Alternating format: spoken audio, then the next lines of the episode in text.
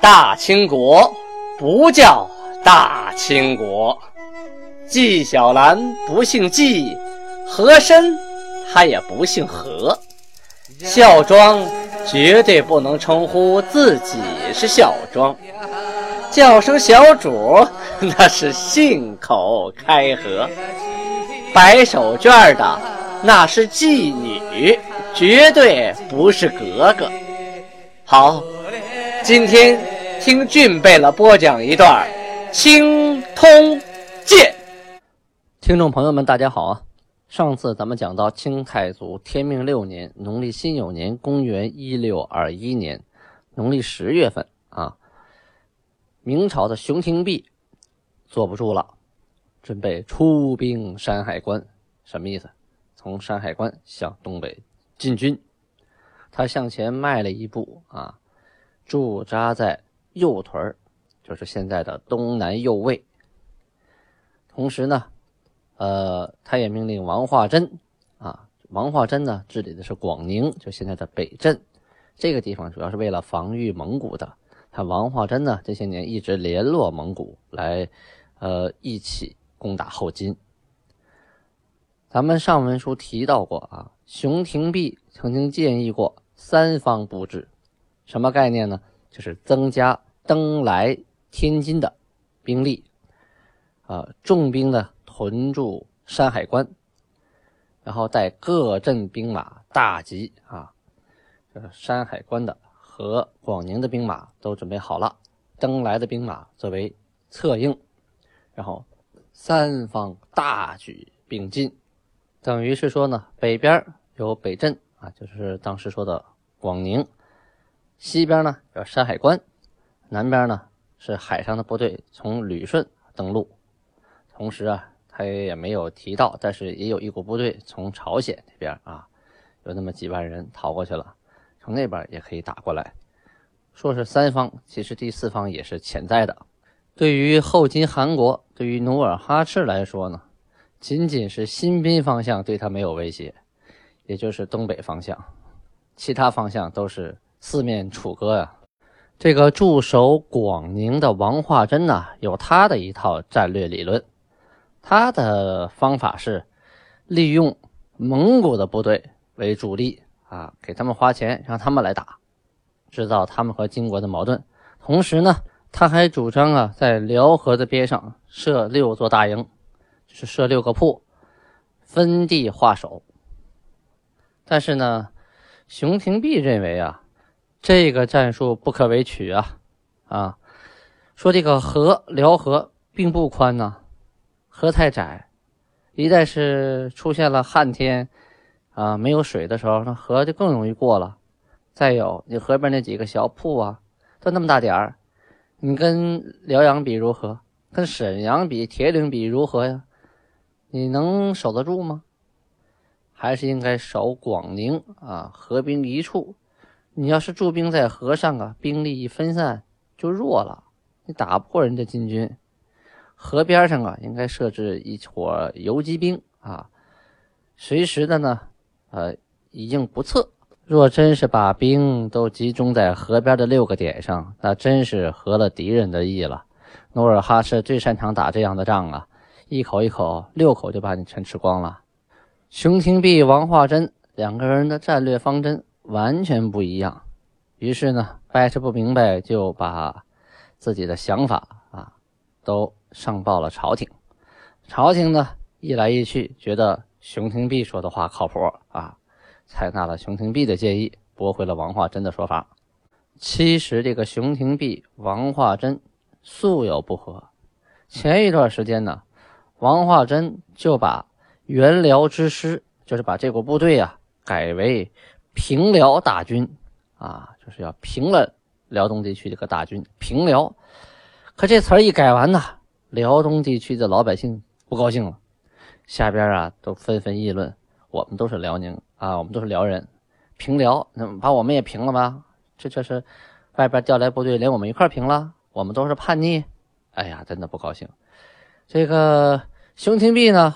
发现这个问题就给改了，改成平东啊，后来又改成征东啊，征东大军。哎，这个东就不一样了，他不是特指辽这一块了啊。然后辽人呢觉得，嗯，还是熊廷弼靠谱，这说话比较讲究。这么一改呀，他叫这个，他叫那个，他当兵的不知道该怎么办了。我们到底叫什么呀？哎，当官的没弄明白，当兵的也傻眼了。这两个人呢，就产生了不和。这回啊，朝廷又采纳了熊廷弼的建议，没理王化贞。这王化贞呢，心里是大为不悦呀，干脆啊，就把啊军事所有的打仗的事儿都交给你熊廷弼了。你不有能耐吗？你有能耐你自己来，我不管了啊。我袖手旁观，用现在的话说，就是以不作为来不配合呀。大家可能听过《空城计》啊，诸葛亮的唱段：“将相不和失斋亭啊，就是失街亭。”这两位不和，估计辽东又要够呛啊。这事情啊，总是在巧合之中发生了转机。前文书咱们提到过，毛文龙袭取镇江奏捷，哎。拿下了九连城，就是虎山长城那个地方。这一下王化贞可美喽！为什么呢？这个毛文龙是他的部下啊，他派毛文龙袭取镇江，啊，大捷，所有的老百姓都向镇江投奔。咱们前一段时间说过了，这一下子属实很振奋军心和民心啊。于是啊，他赶紧把这好消息向朝廷汇报啊。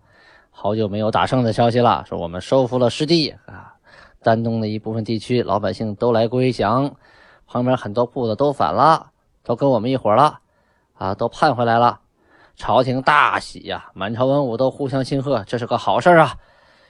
于是王化贞呢就向朝廷请命，请速派登州、莱州还有天津啊发水师两万来策应毛文龙。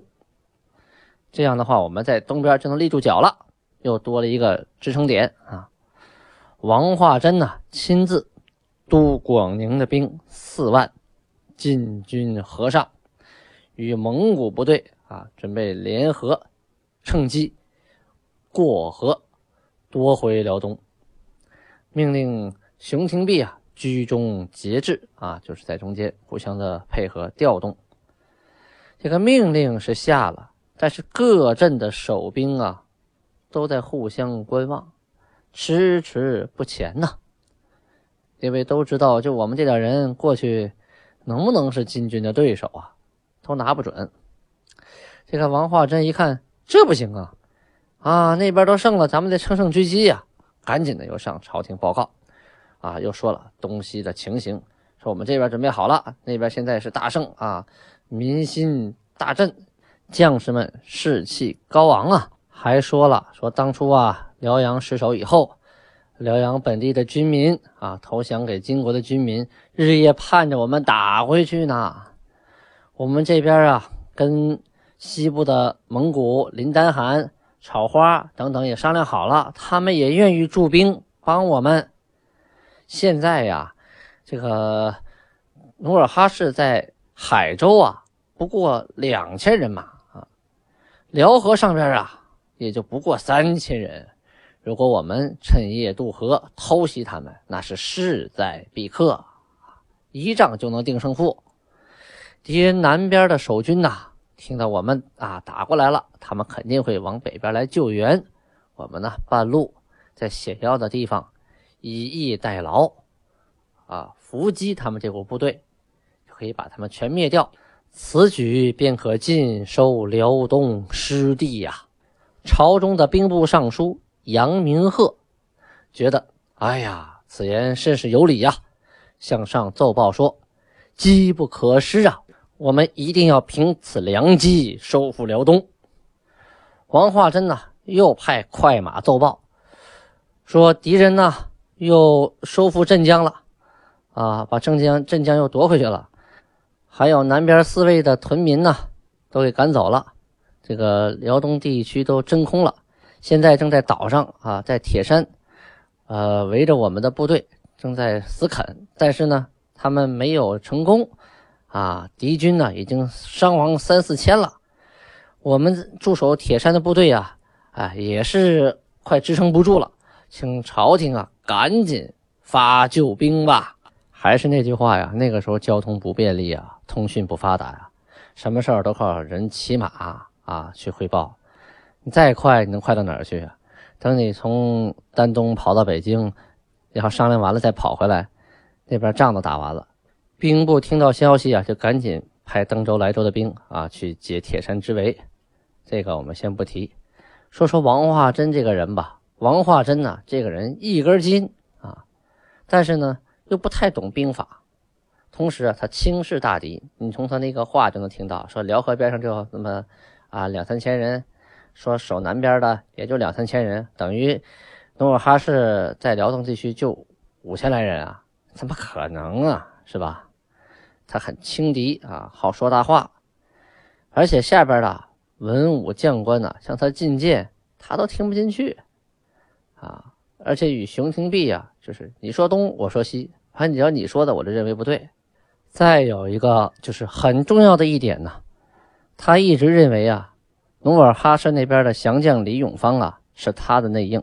啊，他曾经书信给李永芳，好，李永芳呢也应付他。啊，同时呢也是假意投降啊，就做他的内应，其实这是一计呀。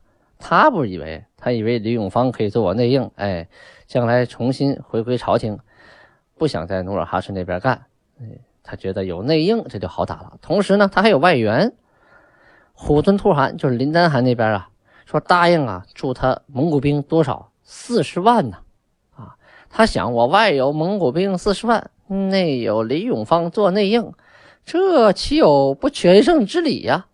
啊，所以啊。什么下边的军事啊、马匹啊、甲仗啊、粮饷啊、营垒啊，他他他他都不管，这跟我都没有什么关系啊！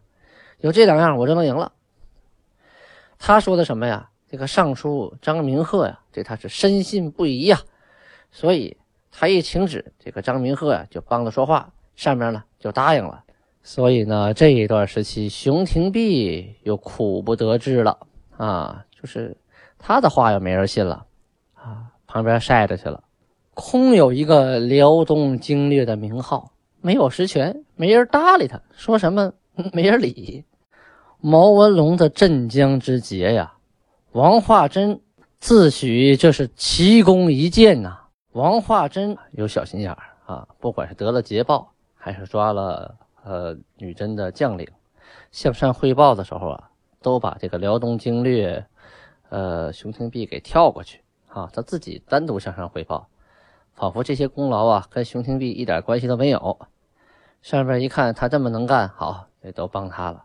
熊廷弼说呀：“哎呀，我的战略三方兵力未及呀，文龙发兵太早，致使辽人呐被杀甚重，灰了山东之心，厚了南魏之毒，寒了朝鲜之胆，夺了河西之气呀。”乱了三方并进之本谋啊！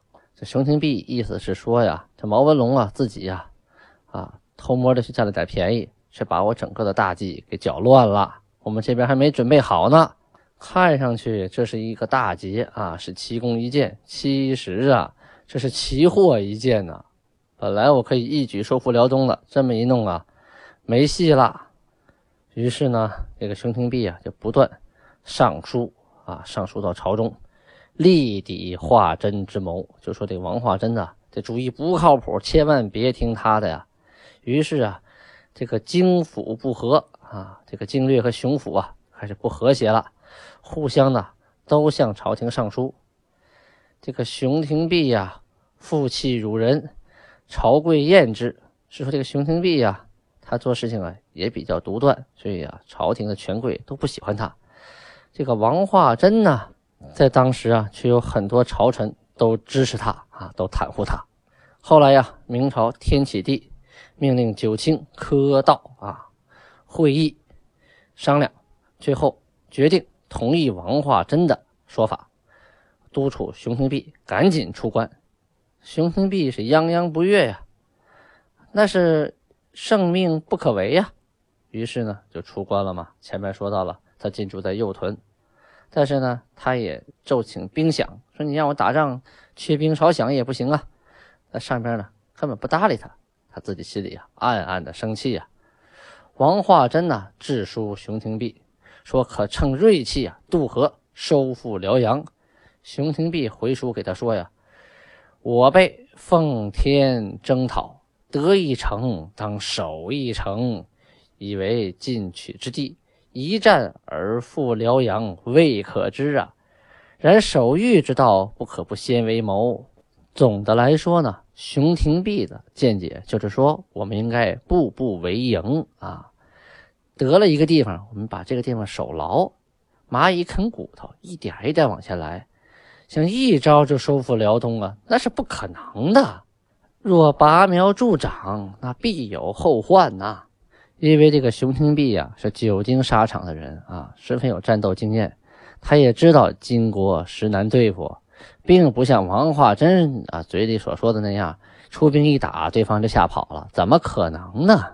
然而王化贞可不管你那套啊，我行我素啊，马上下令，命令啊。辽西各守军做好准备，只听一声令下，过河进攻。下边很多守军呢，都是打过仗的，也觉得这个招不靠谱，都在等着辽东经略熊廷弼的暗示指示啊。熊廷弼啊，就偷偷跟这些人说呀：“此行轻作和尚声援，非催战也。”意思是说呀，你们呢啊，过河也就是声援一下。不是让你们去督促作战，也不是让你们往前冲的，意思是告诉他们啊，咱们坐山观虎斗就行了，一定要注意保存实力，不要白白的去送死啊！时间呢，一眨眼就到了十一月份，这十一月份呢，辽河开始结冰了。辽河结的冰啊，那是厚啊，兵马过去，兵车过去都没有问题，所以广宁的人呢开始害怕了，一想。没有辽河做了屏障，那金兵必渡河呀！开始人心大乱啊，有的开始逃窜了。熊廷弼说呀：“此时更应该好好守住我们现在的地盘，伺机而动。”王化贞不管你那个啊，听信了谍言。这个谍就指的间谍是谁呢？就是最早的抚顺守将，第一个投降努尔哈赤的汉官李永芳。啊李永芳给他的话呀，都是假的。向他汇报说辽东这边啊没有多少人，这三千到两千全是假的，他就信了，带兵去攻打海州。王化贞以为此时偷袭海州必胜，其实是带兵钻进了人家的埋伏圈呐。结果呢，可想而知啊，打一下发现不行啊，带着残兵败将又跑回来了。此时啊，明廷啊，朝廷内部有了变化，阉党。魏忠贤得势了，啊，魏忠贤在很多影视剧里都出现过，号令东厂啊，啊，一人之下，万人之上啊。大学士叶宪高执朝政啊，除了魏忠贤之外，管理朝政的是大学士叶宪高。这个叶宪高可不是别人呐，他是王化贞的作师啊，就是王化贞的老师啊。这个叶宪高把王化贞提拔起来的，那自然要保护自己学生啊，自己学生干不好，自己也没面子呀。有了叶宪高的支持啊，朝廷啊就多袒护王化贞，悄悄命令他不要受熊廷弼的节制，你可以便衣行事，啊，你想干啥就干啥，你别搭理他，就这个意思，并且呢，在朝廷里呀用恶言诋毁熊廷弼，熊廷弼实在是气坏了，本身这个人呢脾气脾气就不好啊，一听了这话就上书说了，臣。以东西南北所欲杀之人，而是欲世机南楚之会。诸臣能为封疆容，则容之；不能为门户容，则去之。何必内界隔布，外界辅道以相困？又言京府不和，事有言官。言官交公，事有书部；书部左斗，事有内阁。臣今无望矣。这两段话呀，是说熊廷弼的无奈呀。他这话也挺直白的，是说我现在呀，是东南西北都想整死我的人，我是活不下去了。同时呢，遇到这个时机啊，我是没法相处了啊，到处给我设难。各位大臣。为了国家封疆的事儿，你能容了我，你就容了我；如果因为门户的事儿啊，我上边也没有老师，是不是？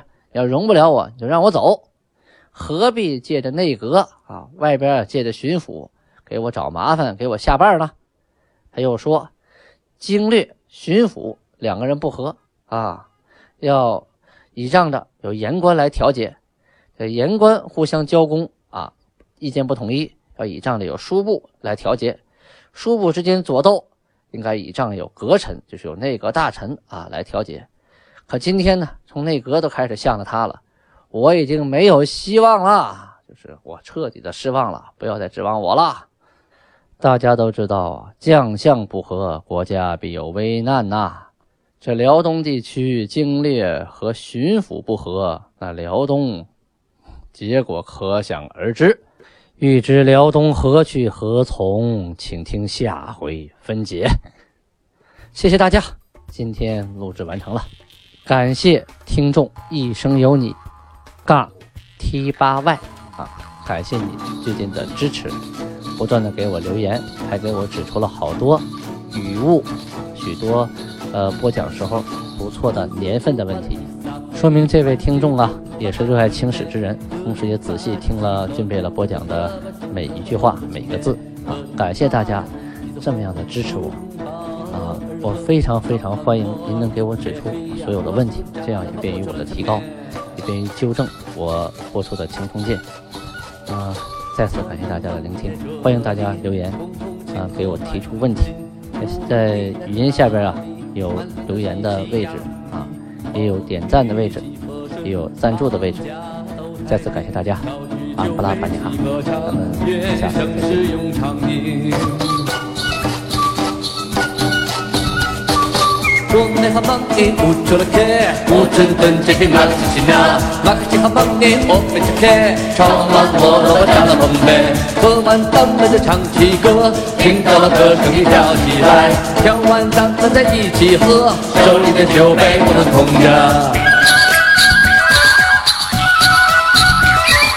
我们好忙耶，乌出了开，乌镇镇这片马克西西那。大家结很忙耶，我的卡贴，唱完了唱了梦嘞，喝完咱们就唱起歌，听到了歌声你跳起来，跳完咱们再一起喝，手里的酒杯不空的。